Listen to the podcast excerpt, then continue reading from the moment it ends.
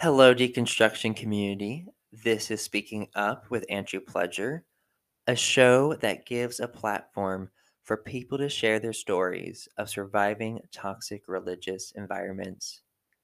As a trigger warning, a lot of topics on this show will revolve around religious trauma, mental health, and spiritual abuse.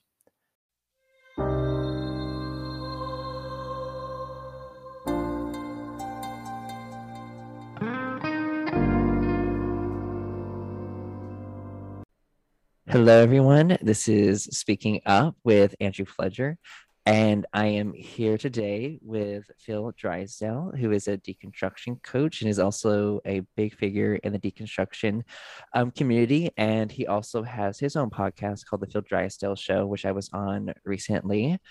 And he is here to talk about deconstruction. How are you today, Phil? I'm good. Thanks for having me on. I'm excited. Of course, I'm excited to have you on. I always enjoyed our conversations most definitely they're always fun and i know the the episode i did with you on your podcast i think it was like what a three hour yeah we, we chatted for a while we had fun with that one the three hour tour but um yeah um but yeah so I, I think you know like i said earlier before the recording i think it's so important uh, for people to really know what deconstruction is because there's a lot of assumptions about it. And you know evangelicals and christians can really um, use the term in a negative way or in a very specific black and white way and don't mm. understand the grayness that is in there with it. And so i think you know the first question is really like what is what is deconstruction and how do people misunderstand or twist the word yeah. So, I mean, deconstruction is a complex word. It's, it's a word that can mean a lot of things to a lot of different people, right? You talk to someone um, who's a builder and tell him you're going through deconstruction, he's going to assume you're like, you're knocking down your kitchen to extend it or something, right? You know, like, yeah, it, it can mm-hmm. mean different things to different people. That's mm-hmm. a really silly example, but yeah, it also mm-hmm. has a philosophical meaning. Um, and so deconstruction since the 80s has meant a certain thing in the world of philosophy um, that, again, isn't really directly tied to what many people that say I'm a deconstructing Christian or I'm deconstructing from Jehovah's Witness or uh, Mormonism or whatever it might be. Um, that's generally not exactly the same thing as um, people are talking about when they talk about Jacques Derrida and philosophy.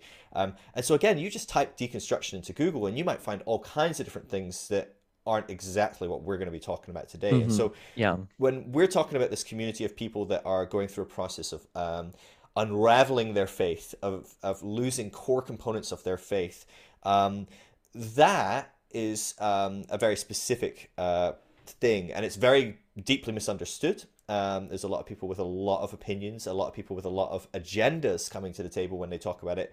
Oh, um, yes. I work from mm. a perspective of having worked with people for about a decade who are going through this process, but also we do research um, through um, a website that I run, the Deconstruction Network. We do research looking at people that deconstruct. And so what we found is we found that there were three markers that you can say that someone is deconstructing if they, they tick these three boxes. And so, um, so I, I'm not here to police anyone, right? If you don't tick the 3 mm-hmm. boxes and you feel like you're a deconstruction, that's cool. You you mm-hmm. can call yourself deconstructing. I, I don't really care. But we're just talking that generally looking at everyone that kind of self-identifies as deconstructing, there's like about 90, I think it's like 97.9% of people tick these three boxes. So it's a very strong correlation. Yes. Wow. Okay. So the first one is that you have asked questions about some of the core values of your religion, of your of your faith tradition. Now, there's a lot of people that have asked questions about their faith tradition, right? And they're mm-hmm. not deconstructing, right? Yeah. I, I, think mm-hmm. many of us probably um, who have deconstructed could say that we tick that box a long time before we yeah. deconstructed. We, we mm-hmm. ask some questions every now and again.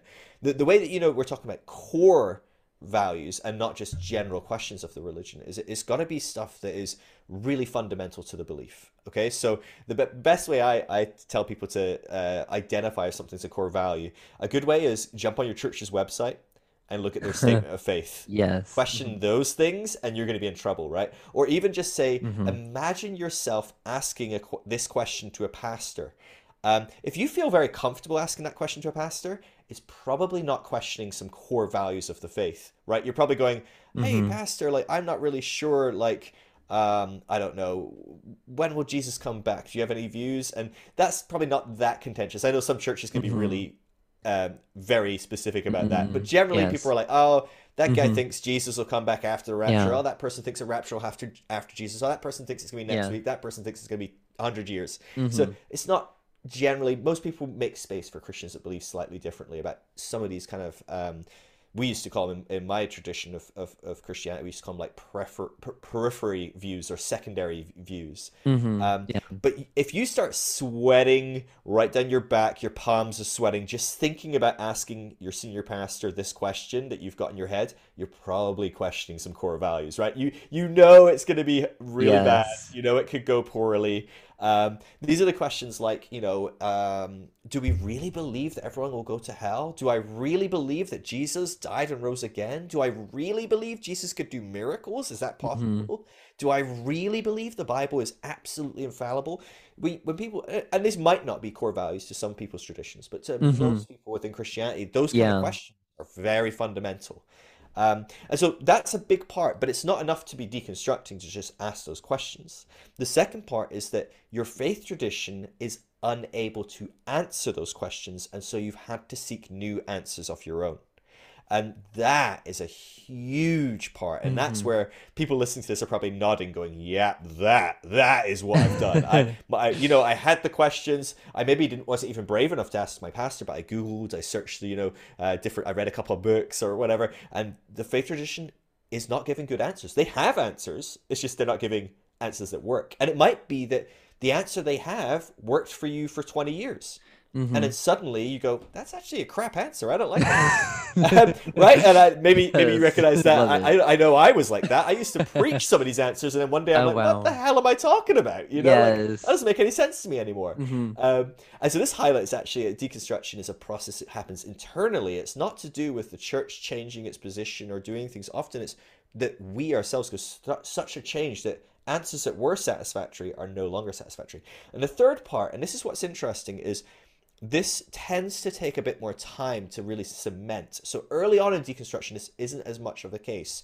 But on the whole, we look at people as we track them over the years, we can say with extreme confidence that this is where um, where they end up is that people that deconstruct that question their core values that don't find this, the the faith tradition's answers satisfactory and seek new answers they hold their new answers much more loosely than they used to hold their answers and so they Mm. have a real um, humility um, and an openness to change and to and an awareness that they might be wrong and so they still live as though what they believe is true is true but they Mhm. are much more um, uh, much less fundamental about it Yeah, good way to put it so that's a Mm. really long answer but yeah. yeah that gives a preface of kind of what we're talking about today is is people that are gone through that process and tick those Mhm. boxes Yeah.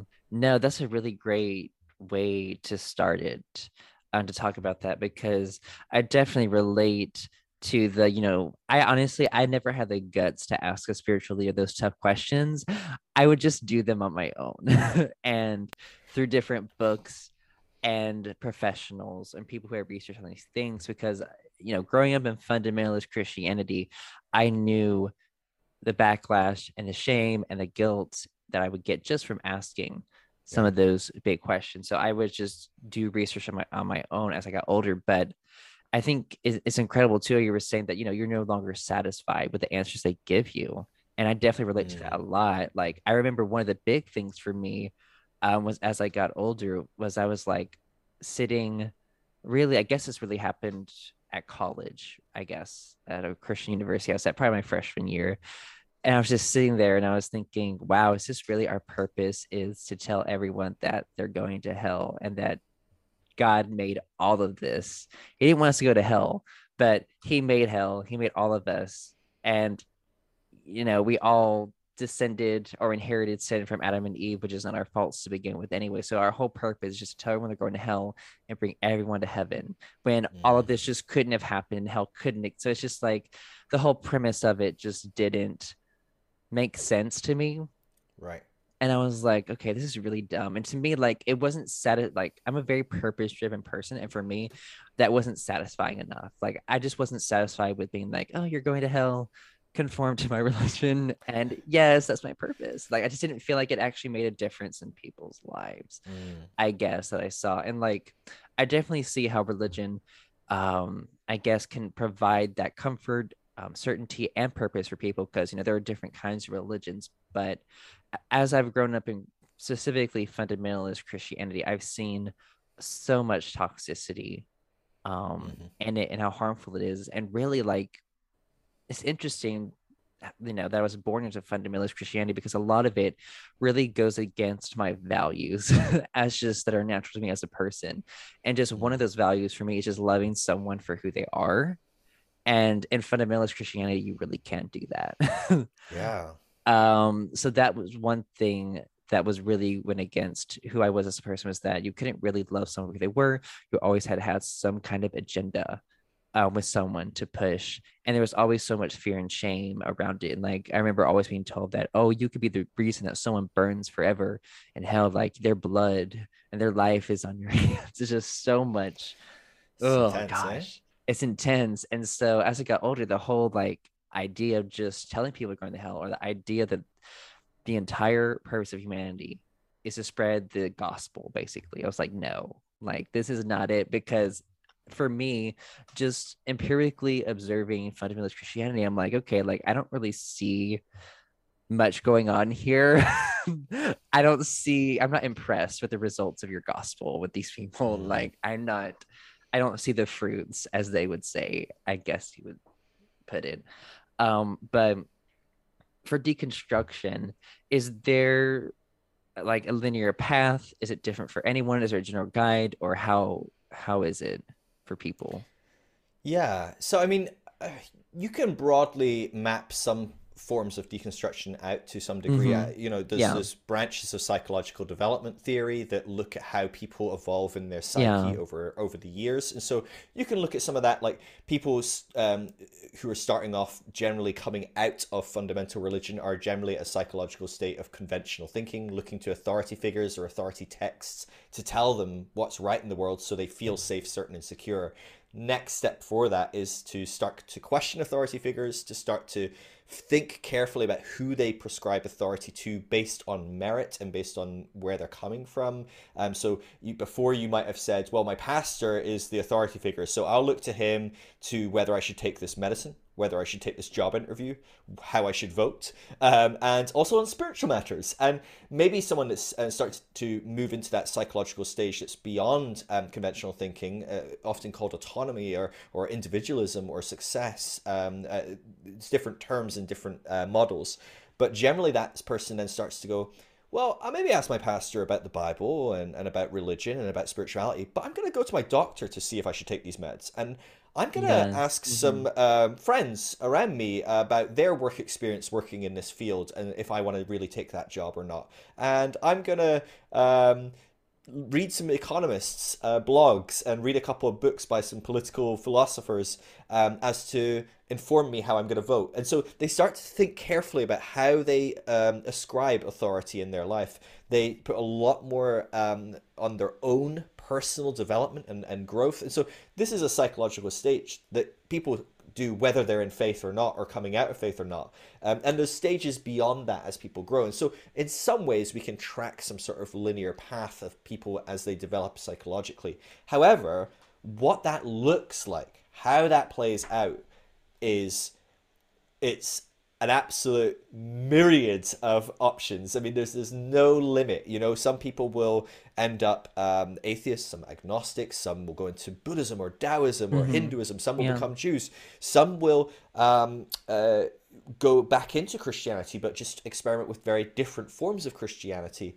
Um, mm-hmm. And so yeah you know, a lot of people want to know there's a clear cut path, right? So a lot of pastors out there that are very scared and worried about people that are deconstructing. Yeah. Like, oh well, people that deconstruct, they're all becoming progressive Christians, um, and that's true that some do, but it's not true that all do. It's certainly by far not mm-hmm. true that all do. There's, there's in the grand scheme of things, a minority that do. Or a lot of pastors will often say, well, they all become atheists. And that's actually even less people become atheists. um, and so it's complex. It's a very mixed bag of uh, a kettle of fish. Uh, I don't know if you have that expression in America.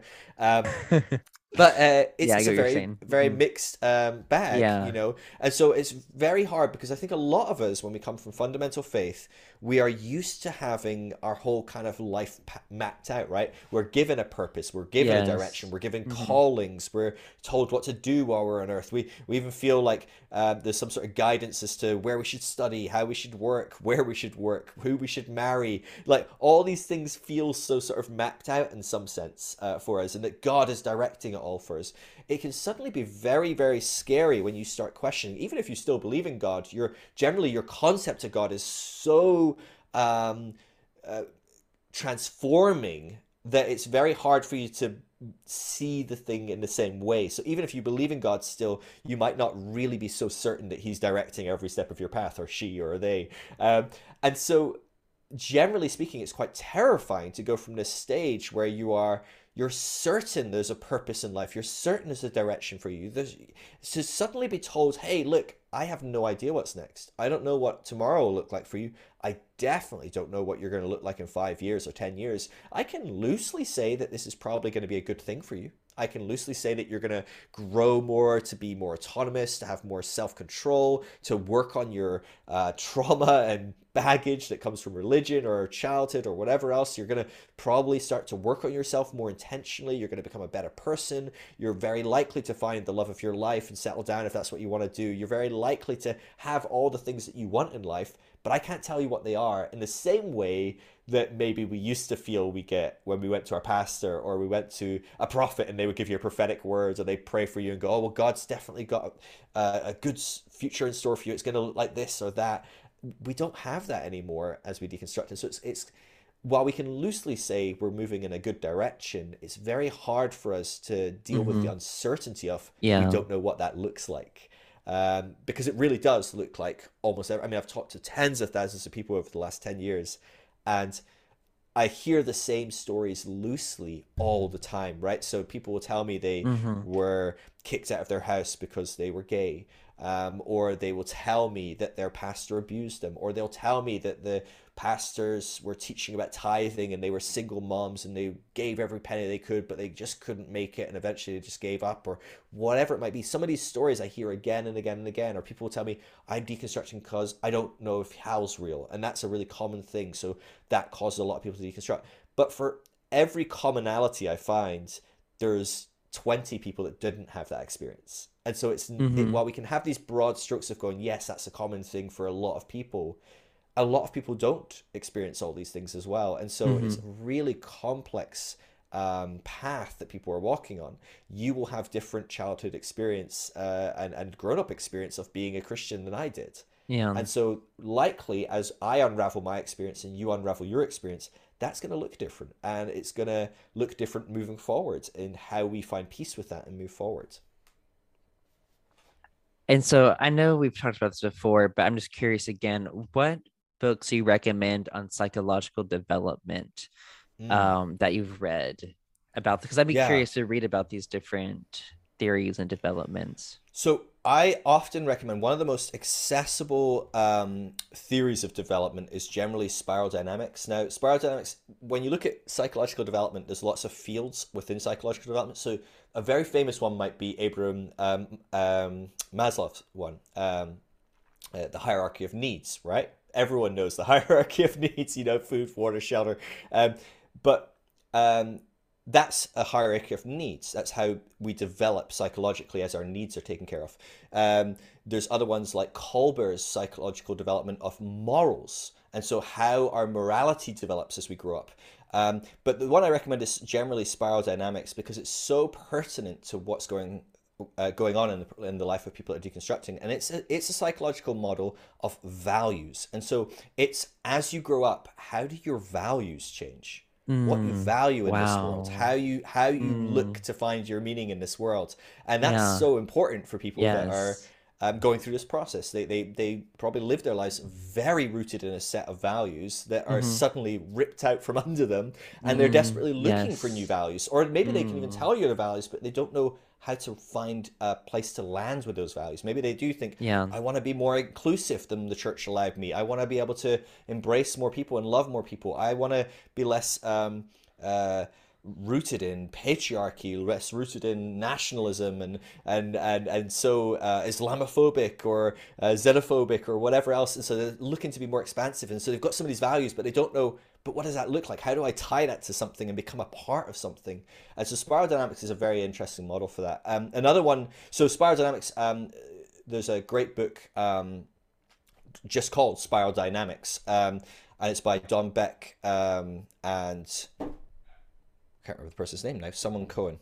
it's, it's escaped me. But Beck and Cowan um, really did a great amount of work on on spiral dynamics. Um, and so I really recommend they've got a whole bunch of books, but their original book, just Spiral Dynamics, is really mm-hmm. helpful. There's an amazing um, article you can read online as well. Oh, oh, it's a, it's a white paper, it's, it's a, a thesis um, by um, Susanne Cook Greuter uh, on ego development theory. Um, and it's about 90 pages. It's it's it's an academic paper, so it's a bit more complex than some.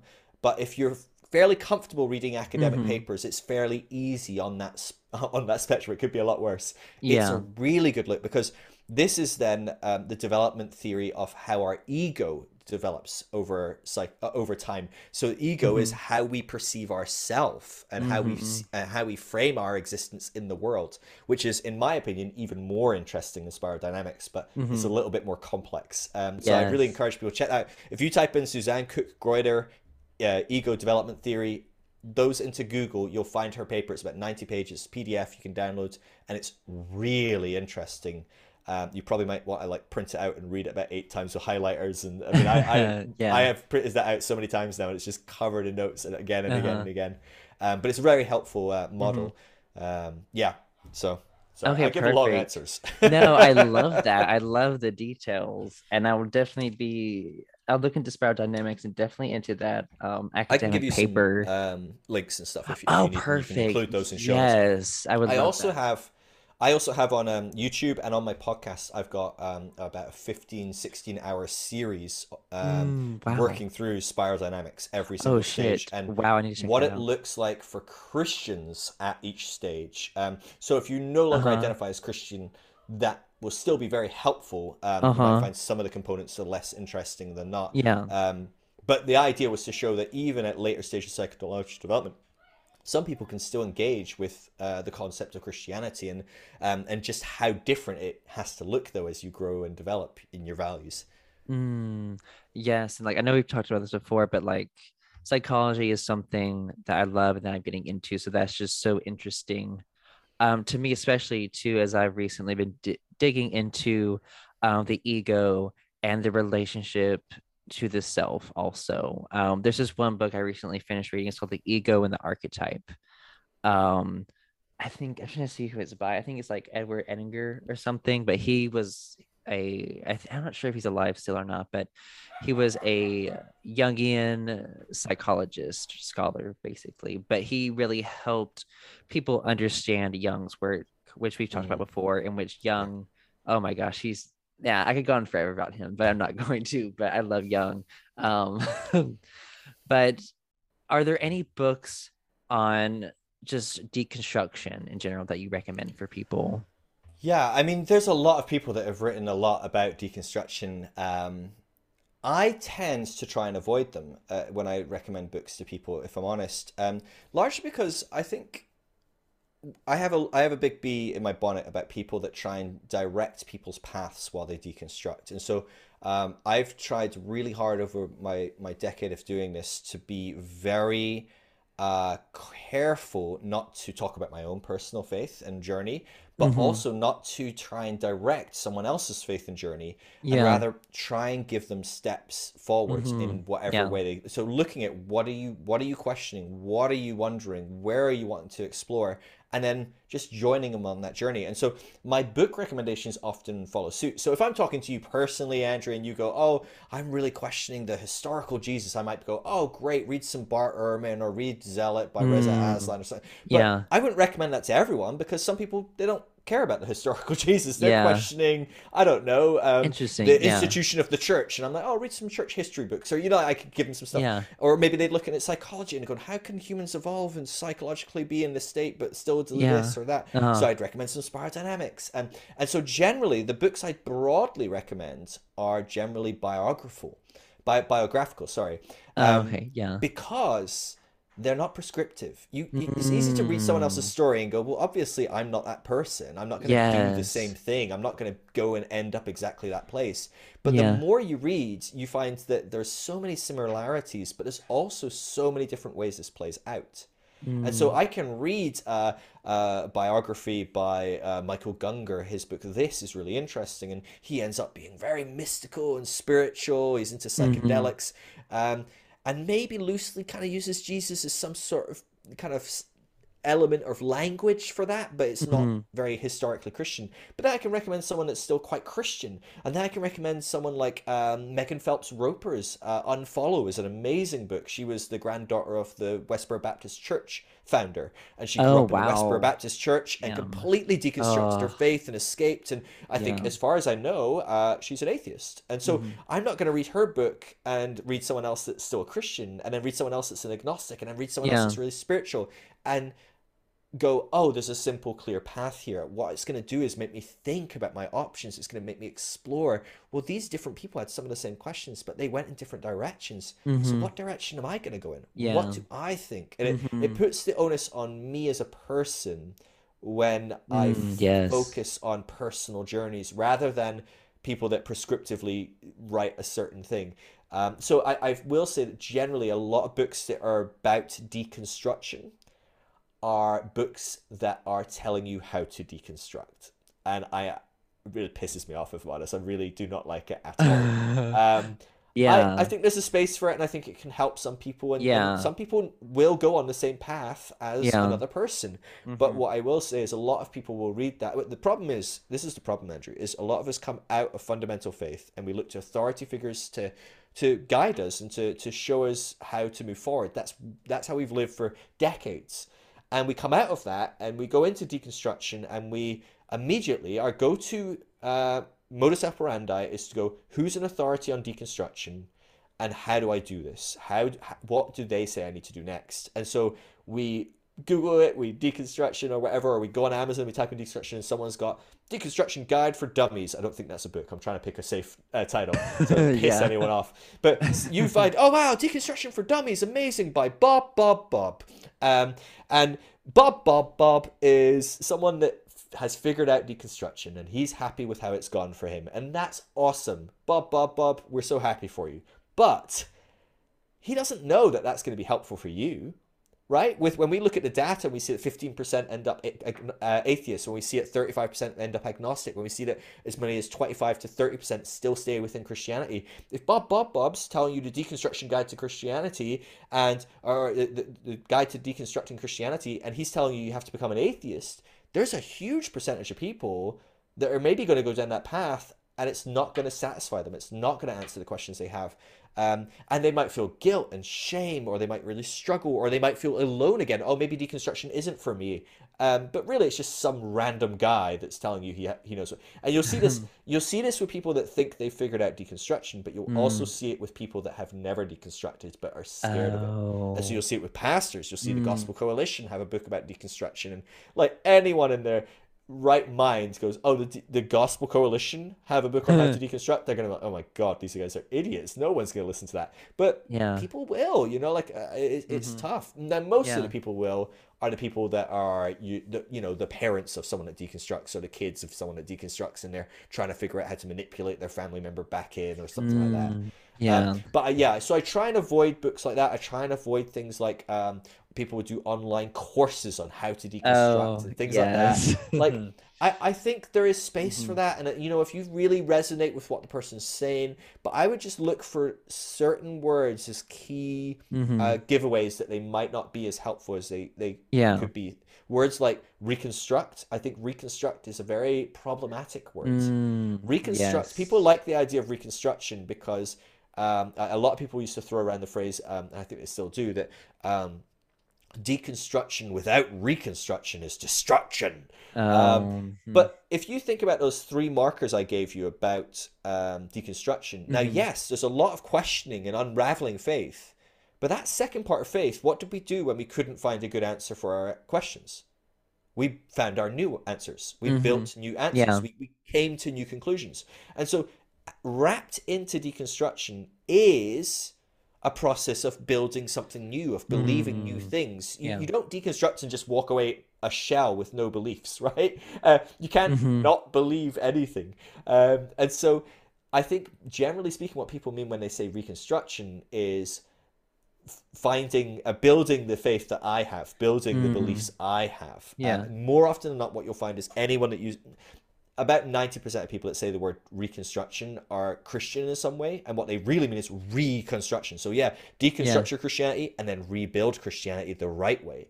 Now, again, Ugh. that works for a lot of people, and that's great. I really am so happy for people that find a way to hold their Christian faith and move forwards and be a better human in this world and love the world in a better way and probably look a lot more like Jesus could have looked like. At least our, our concepts of Jesus uh, as a broadly all loving, all uh, wonderful person. Mhm. That's wonderful. Great. If people can do that, Mhm. that's wonderful.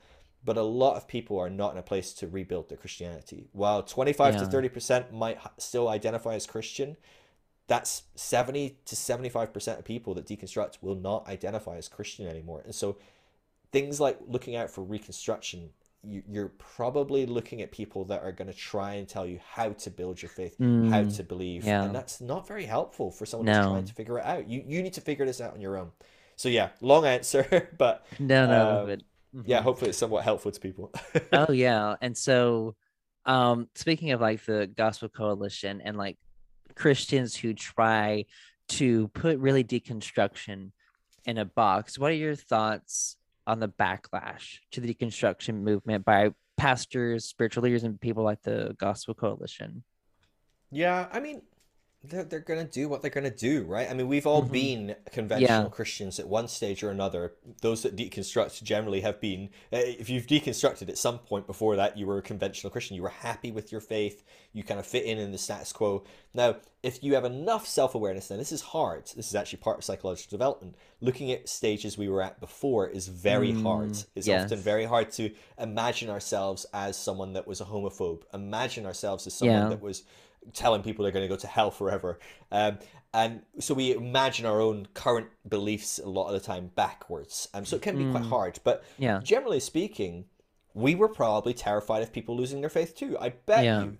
I bet you, Andrew. yeah You have prayed for a handful of people very fervently that they would come back to the Lord, right? At some point in your faith, that Mhm. your parents were sitting down and going, "Oh, you know, yeah Uncle Bobby's decided to leave the faith, and we need to pray for him. We, we're going to really Yeah. pray, and we're going to keep him in our prayers." Mhm. And, and and you might have been moved to tears. You might have been so scared for Uncle Bobby going to hell, right? He's going to go to Mhm. hell. yeah You'll never see him again when he dies. That's it. Yeah. Separation forever, and he's going to Yeah. burn forever. And it's so unfair. And please, Jesus, please save him again. So yeah in a lot of ways you look at something like that and you know i look at my you know uh your your mom who's really worried about you or your pastor who's really worried about you or a big organization like the gospel coalition now you might say that a lot of um, that is just the nature of big organizations and stuff like that but i think behind that is a lot of people that are really worried for people like they, they Mhm. genuinely think people are going to go to hell forever that's a Yeah. bloody scary thing right Yeah.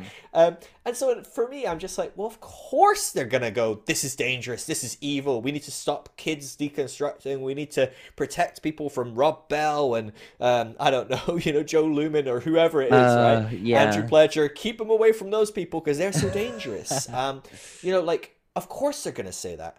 Um, the thing is, what's really interesting is people get quite upset because they generally what they say is very untrue, right? So they'll talk about Mm, deconstructionists, yeah. they're terrible, evil people. The Gospel Coalition brought out an article where they said they were people were only looking for street creds, and I was like, man, these people have never met someone that's deconstructed because you Oh deconstruct, you do not get street cred, right? You lose all your friends, all your Oh, family, you do. you're left completely alone. I'm like, that is the worst position to be in, not a good one, right? People don't Mhm. people don't deconstruct to make their life easier, right? They're like, oh, they just No. wanted an easy life where they sin all the time, and I'm like, you have no idea how hard this is. Wow. Um, but um, the thing is, we can get really upset with that and angry about that and try and like correct them or get them to write redactions or maybe you should res- represent deconstruction better. They're never going to do that. They don't. They can't do that because they don't understand what's happening. Mhm. Yeah. Um, and so it's just not going to happen. One thing we need to recognize is only three people listening to those people, three groups of people. The first group is we'll say us, right? So us who are like I said, getting really Uh-huh. upset. They Yeah. said I just wanted to sin, or they they think I'm just doing this for an easy life, or or because I'm want to be cool. They're idiots. This is so annoying, and and and I think it's hard for us all to be misrepresented. We all want the facts straight. We all want the world to Yes. agree with Mhm. our story of who we are. Yeah. Um, but in the grand scheme of things, we can like go, well, of course, they're conventional Christians being conventional. Of course they are. Yeah. right? You can Mhm. look at Westboro Baptist Church and you go, oh, of course they're like that, right? Now, yes.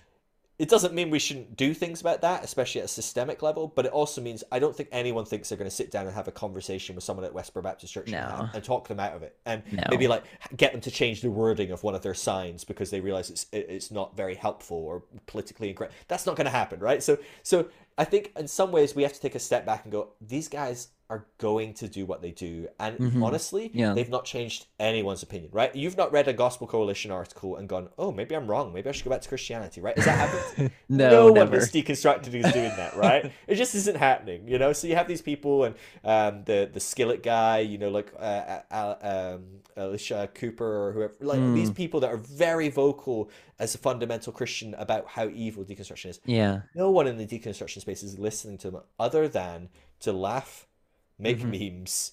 To get frustrated, but then just walk away thinking, "What a bunch of idiots!" Right? That's basically what happens. Um, hmm there is a second group that's listening to them, and that's maybe the more frustrating part, and that's your mom.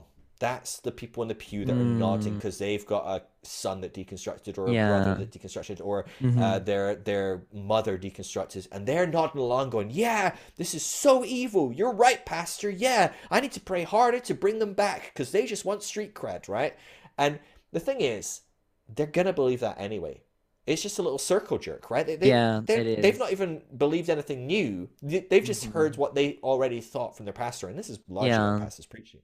So Mhm. nothing's really changed. But the third person that's listening to this, and this is where everything changes, is the person that's in that church that started to deconstruct, that is terrified they have questions, Yeah. and doesn't really know what they're doing and doesn't really know what's going on outside of the world around them. They live in this little church bubble and they feel they're completely alone and no one has ever asked these questions and no one they Mhm. know has ever asked Yeah. these questions. And the pastor's getting up on the stage and going, Hey, everybody, you need to watch out for people that are deconstructing. That's deconstructing, D E C O N, right? Like they are really dangerous. There's a whole Uh. movement online where they're questioning and they're exploring other options other than this fundamental religion. And they're they're talking about progressive Christianity, or they're saying atheism is okay, or they're saying it's okay to love the LGBTQ community. And this person on this in, in the pews has gone from feeling utterly alone to going, I know what I'm doing when I get home. Right? They are googling the shit out of deconstruction. Yes, They are uh-huh. searching that hashtag. They are following some people on Instagram. They are finding their community and they are finding freedom to move away. So honestly, when I hear all these people attacking deconstruction, I get excited. The more it can be in the media, the more people can Yes. talk bullshit about it, Yeah. the better. Mhm. Great. You are my greatest. I can't afford any Facebook ads or. Instagram ads, but they are doing it for me. They are publicizing our stuff. There's a recent Yeah. Gospel Coalition ad, uh, uh, uh, Gospel Coalition ad, Gospel Coalition article, um, but it was basically an ad, and they listed about 15 big Instagram Instagram accounts that were deconstructions, and, and they mentioned my the Deconstruction Network, which is a completely free website where people can find other people in their local city that are deconstructing. Oh, that's so And I'm like, guys, do you have any idea how much money I'd had to pay to get in front of that many people? Like, Oh thank my you, gosh. wonderful. Um, and Yeah. so the thing is, they're like, we can get annoyed by it, and it is annoying, and it's frustrating, and it's it's infuriating to see people not understand or misrepresent Mhm. us. Um, and it's certainly frustrating for because you know you're going to get a text two days from now or, or a Facebook message two days from now from your mom with a link to the article or you know oh yeah good job mom you saved me. I read the, the Gospel Coalition article and I'm saved. Um, so you know that's going happening it's a frustrating. But really what's happening is people that are sitting there feeling utterly alone like many of us have already felt finds this community and, Mhm. and that's what's Yeah. beautiful and exciting thing. And so I, I love it. I absolutely love people out there misrepresenting what we do. Great. Thank you very much. Yes and like yeah there's there's definitely like you said earlier there there's a fear behind it because you know these people actually believe that people are going to hell and going to suffer for eternity. And you know when i left um the faith and i it was basically like my last day in the religious in space really and like i was meeting with my mentor basically telling them that i was leaving because uh, i just didn't want to leave without saying anything especially to people close mm. to me mm. and you know they they were like oh they're like i want you to be standing beside me on judgment day and walk into heaven with me and i'm like sitting there like oh my gosh this is so cringy i don't even believe in heaven or hell anymore mm-hmm. and it's just in moments like that i think in the deconstruction your own deconstruction journey you realize that no matter how much you can talk to someone or show them evidence for certain things or talk about the logic behind things they're going to believe whatever is emotionally beneficial to them as as human beings we like to think of ourselves as these super super rational beings but we're actually very emotional. We follow our emotions yeah. a lot and do what's most psychologically emotion or emotionally feeling good for us really. And so you know i've learned for some people that i know i'm like okay like they don't want to ask questions. They don't want to dig deeper into that. So i'm not going to do that with them because that's a decision um, that they have to make on their own. And so I think too, um, a lot of these pastors and leaders, they're worried about, I think, also losing control. yeah. losing that control. And I know that in America, they're very scared about the future of the church because more and more people are leaving the church, especially like millennials and Gen Z. um, yeah. A lot of us identify as like spiritual, but not religious. Um, and that means that we're not committing to a specific ideology or agenda uh, we love we're curious we're exploring different ideas and options and beliefs uh, but when you have people like that who question who are autonomous it's really hard to control them. Um, and there's always been in america this christian nationalist agenda that this extremist section of christianity is really trying to be pushed for so long and it's been really scary to see that come to fruition in the mm. supreme court. And yeah how you know i knew i knew it was coming but i didn't think it would come so soon um and it is really scary the the really the how in america we could go back to the 1800s yeah. um that's just really scary with the laws um because yeah. you have this extremist group who believe that they have access to absolute truth that they can interpret it perfectly, that they know what's right for everyone. Everyone else is blind to the truth. Um, they're, you know, they're saved, they're awake, and to them, the end justifies the means. They don't care how they get that, and we can see that with Trump of how uh, evangelicals have used Trump to push their agenda. Like they don't care how they do it, as long as they do it. Um, but yeah, it's that it's that control that really, yeah, they're losing and so and i think too like i think really like the fear guilt and shame isn't just it's not working with millennials or gen z like it did with our parents especially with my parents that that really worked with them but for me i'm like yeah. so tough it's not working for us yeah. anymore those tactics um, that's that linked heavily to the psychological development so a conventional stage which is where a lot of our parents grew up and, and at that stage mm-hmm. and still maybe yeah. are um, that their core value, their core driving motive is safety, certainty, and security. Mm. Well, what's the opposite of that? Fear. right? I mean, it just is the opposite of that. Yeah. Now, someone that's um, at the later stages, some of the core values um, at the next stage are um, knowledge and mm-hmm. cert- uh, uh, uh, and um, autonomy and and mm. having um, you know your own power and, and ability mm-hmm. to, to yes. make something of yourself now mm-hmm. those core values you start shaming or trying to make someone scared but they know more than you and you're using fake information yeah it's just like well it doesn't work you know or yeah, or they're telling you well uh, god in the sky is going to burn you forever and it's like mate i have no certainty at all in a god in the sky but i know me and i know i'm not going to burn in the sky or yeah. burn in hell anytime soon so there's these kind of like there's complete impasses in how we even mm-hmm. communicate now. Yeah. Um, and so mm-hmm. even the technique that would have worked for millennia mm-hmm. of just threatening people with, with a god in the sky is going to burn you forever if you do this wrong. And people are like, well, shit, I guess we better do that then. and that's literally what they thought because they, it, it was a legitimate threat that yeah. worked. Mm-hmm. But it just isn't working anymore, right? It just Mm-mm, does no. not work for so no. many people. Um, yeah, it's, it's it's remarkable how how much of a shift we're going through. Mm. I mean, mm. and and it is it, it's it's really frustrating. I mean, I'm over in the UK, and so um, you know I've got another level of privilege as well on my on my side of not being an American right now. Um, yeah. You know, for a long time that was maybe a privilege, but I think more people are waking up to the fact that maybe it's not a privilege to be American. Um, I know. Today uh, is July Fourth, and I'm like, I know. I right? don't want to celebrate this at all. But... Um, uh, but the thing is, what's really interesting is, um, you know, being able to look at it from afar. I, I, I often am removed from a lot of the emotional component of it. Not much because I talk with Americans, dozens of Americans every day, so I, I feel it, and experience it a lot. I'm, I'm in the trenches with a lot of you, um, but ninety three percent of Christians wanted Roe versus Wade to be upheld. Uh, sorry, 63. Oh, sorry, 63. 63. Um, 63%. So, wow. Um, a, a majority of Christians. Now, of Americans, that number was way higher. It was yes. I can't remember exactly, but it was like mm-hmm. 79 yeah. or something. It was huge. Mm-hmm. Yeah. Um, and so, you know, the world is moving forward. We are mm-hmm. moving in a, a, a, better trajectory. Now, mm-hmm. the, the brutal reality is that our governments don't represent us, and they probably haven't for a very long time. We've just believed that myth for a long time. Um, yeah.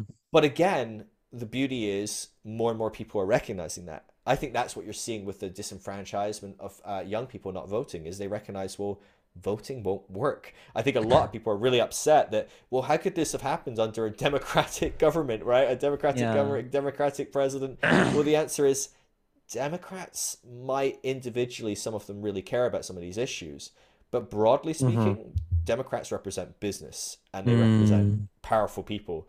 Yeah. What powerful people want them to vote for. It's what powerful people want them to rule. Mm-hmm, um, yeah. And and I think we're recognizing that more and more. And what's beautiful about that is powerful people have astonishing amounts of wealth and they can pull astonishing amounts mm-hmm. of strings, but they are a person. And there's a shit ton of people on the planet. and there's a shit ton of people that are waking yes. up to go, we don't want this anymore. And I think yeah. we've seen again and again throughout history people rise up and say we're done and mm-hmm. things change. You know i, I think yeah. of the uh, the old adage of um oh gosh i'm gonna forget it now. I'm not even gonna misquote it. It's uh is i think i've actually got it right here. Yeah. We live in capitalism. Its power seems inescapable but so did the divine right of kings. Oh, right? Mm-hmm. and so we feel like there's no way out of this situation where we've got corrupt government, our court is stacked, we're getting these shitty rules that no one in the in the people mm. want. Um, and guess what? That's exactly how the French felt about their kings.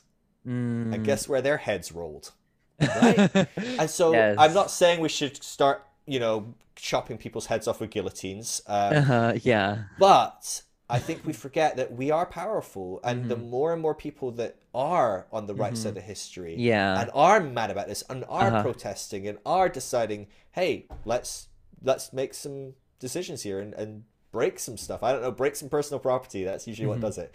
Um, you break enough personal property, and people start listening. but I think, yeah, so I think it's it's really brutal. But I think that's how deconstruction is a part of this as well. You know, I think even the fact that 63% of Christians didn't want this to be overturned. The idea is that Christians hate abortion and they're going to stop it and they're going to mm-hmm. fight it. Yeah. That's not true. It's an idea. But the truth is that the majority of Christians want choice. That's astonishing to me. Like yeah. just that statistic is astonishing if you stop and think about it, because that's not the, the, that's not what we believe about our country. The idea that most Christians want, uh, you know, some crazy Republican right alt mm-hmm. government. Yeah. Again, isn't actually true. Some Christians do want that, and unfortunately, they're the ones that vote. They're the ones that have power. They're the ones that pull strings.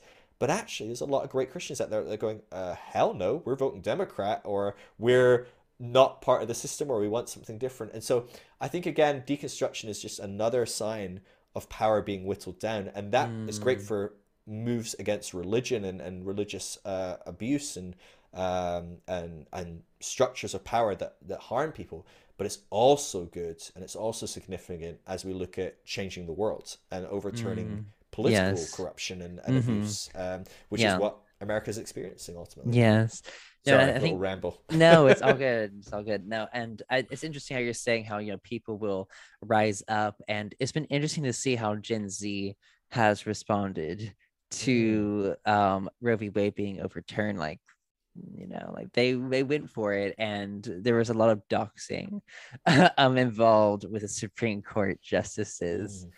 Um, because I saw a TikTok yesterday about like this is what millennials do, millennials protest, but Gen Z, they're just savage. They just dox people's information, uh, credit Yeah. card, address, and different things. And you know, it's it's one way to get change. There there is the ethical part of it, like, oh my gosh, what about the safety of those people?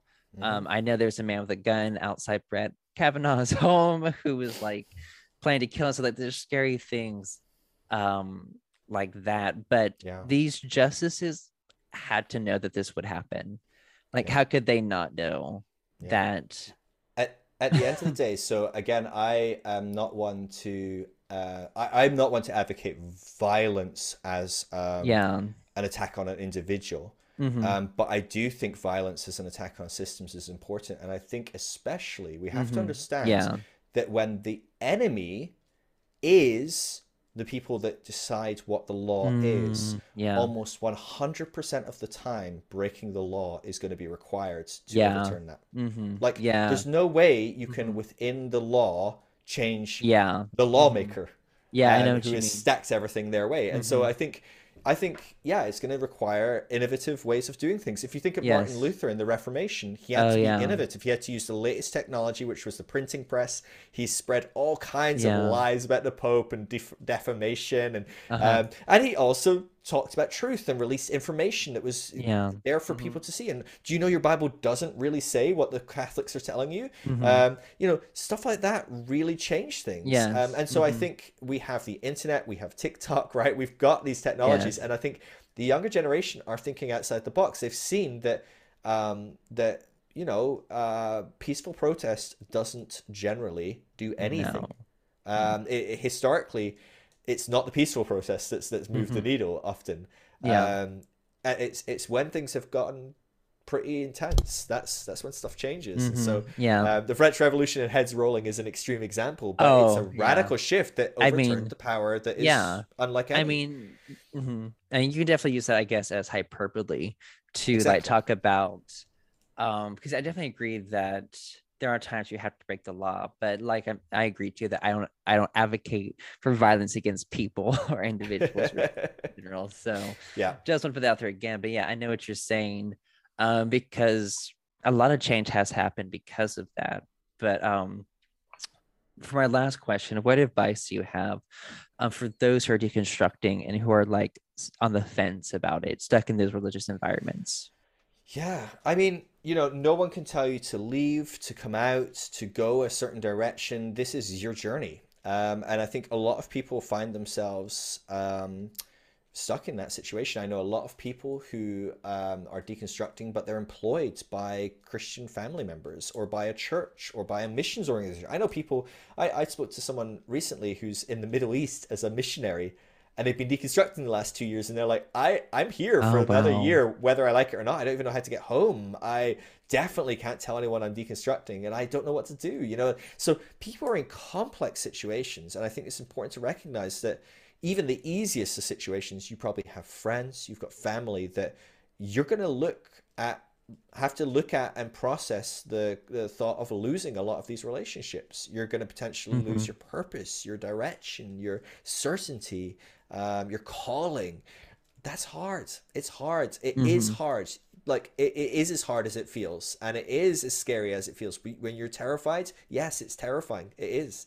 Um, I, I can only say that you will do exactly what you need to do, and when the pain of staying is higher than the pain of going, you will start to move towards going. Yes. Uh-huh. Um, but you know that doesn't mean that everyone needs to go. You might be able to figure out a way to, to hang around. I've talked to some people that um, you know their parents are in their 80s and they're not very well, and they're saying, you know what, I'm gonna wait a couple of years for my parents to die, and then I'll Mhm. just step out of the church because I really don't want to do Uh-huh. that to them at their late age. And I'm like, you know what, that's fine. Like, you know, some Yeah. people might be like, so disingenuous. You're not being authentic, and and other people, you know, would say that's a really loving act of a child yeah. to a parent. mhm, And Yeah. so it's, it's complex, you know, there's no right path, there's no right way to do this. You no one can tell you that you have to tell everyone that you're deconstructing or you, you don't tell anyone. Um, and no one's going to tell you where to go next or what to do next. I think you have to take um, control of this is your journey. Um, so I'd encourage you go find some amazing accounts to follow. Um, I'm sure if you go follow um, Andrew or me on Instagram and go look at who we're following, there's plenty of people yes. um, on there. Um, you know, we're sharing stuff from people all the time, or search the hashtags deconstruction or something mm-hmm. like that, and you know, skip the ones of like buildings getting knocked down. Those are probably way cooler anyway. Um, but you know, there'll, there'll be yeah. some hashtags you can find. Um, you know, go surround yourself with people that are doing this. You know, the more that you can see that people are going through this and where you can read their stories, mm. buy some uh, biographies, you know, buy some memoirs. Um, the more you can do that, the more you're going to realize you're not alone. This is okay. It's part of growing up and it will be okay. It's going to be scary. It's going to be hard, but mm, it will be mm, okay. Yeah. Be mm. Oh, yes. I love that. Oh, yeah. Thank you again so much, Phil, for coming on the show. I really enjoyed this conversation. And for anyone listening, I'll put his links in the show notes. You can follow him, see the work that he's doing on the Deconstruction Network, on his um, Instagram, and on his podcast. But thank you again. This was Speaking Up with Andrew Pledger. This podcast is distributed by Anchor from Spotify. Is the easiest way to make a podcast. Everything you need is in one space Anchor has the tools to record, edit, and distribute your podcast. And it's all free. Download the Anchor app or go to Anchor FM to start creating your own podcast today. Thank you for listening to Speaking Up with Andrew Pledger. Please support the show by sharing, donating, or leaving a review. Your support is much appreciated.